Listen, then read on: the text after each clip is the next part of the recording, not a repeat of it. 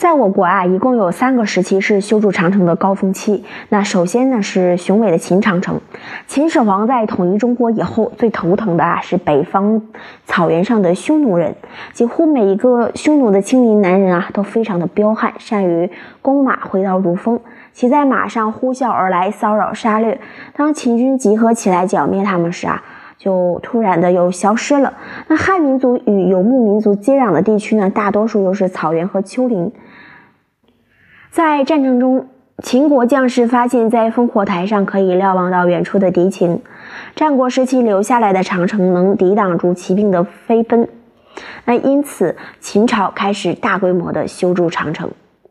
秦长城因其地形非常科学，长城不会建在插入云霄的高山上，也会避开飞端激流。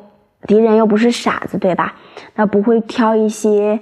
极险的地方进攻，秦人啊选用了海拔两百米以下的缓平之地与海拔五百米以下的高岭修筑长城。修筑长城的地势不一定绝对高，而是优先选地势相对高差大，以便居高临下，地形险要，易守难攻之地。修筑长城啊，还要考虑到水的条件，用水至少要不困难，否则啊难以建造。而且军事守卫长城离不开水，还要考虑气候对于长城的影响。蒙恬修筑长城首选，蒙恬修筑长城呢，首先延长了秦赵王。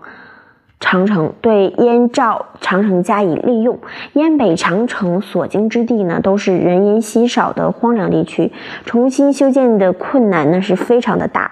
于是啊，直接沿用了燕北长城，以防御匈奴和东胡。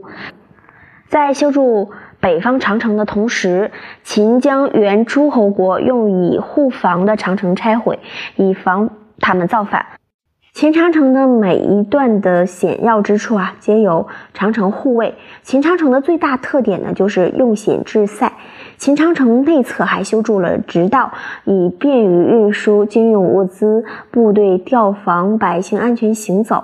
司马迁曾随汉武帝刘彻出巡北方，写道：“我随皇帝游北方边境，回来走的是秦代直道。”一路上啊，我看到的是蒙恬所修筑的长城亭障，河谷山峦边的长城内侧都是修有直道，大大的方便了百姓们。司马迁的意思呢，说的是长城啊不可能天天发挥军事作用，但是直道却每天都在为军民服务，一直服务了近两千年。因而啊，很多人说长城的和平作用大于军事作用。秦始皇在位期间啊，仅凭三十万兵士修筑万里长城是非常不可能的。那另外参加修筑长城的还有强征来的百万民夫以及大量流放的犯人。这些人啊，日夜用双手和智慧垒砌堆成了固若金汤的长城，他们的血汗啊，浸透了每一寸长城。据史料记载。秦始皇统一中国后啊，他便开始加速为自己修建皇陵，同样需要大量的工匠、兵士、民夫。秦时全国仅有三千万人口左右，全国的男性啊几乎都在服兵役，村里只剩下老幼病残、妇女儿童，因此呢，他们就担负起了为全国生产赖以活命的粮食之重任。秦长城沿线设了十二个郡，分段防御。秦长城是中国历史上第一次大规模修筑的万里长城。秦长城最大的功绩是保疆卫士，国之热土岂能容别人染指？秦长城后，匈奴不敢贸然侵犯中原。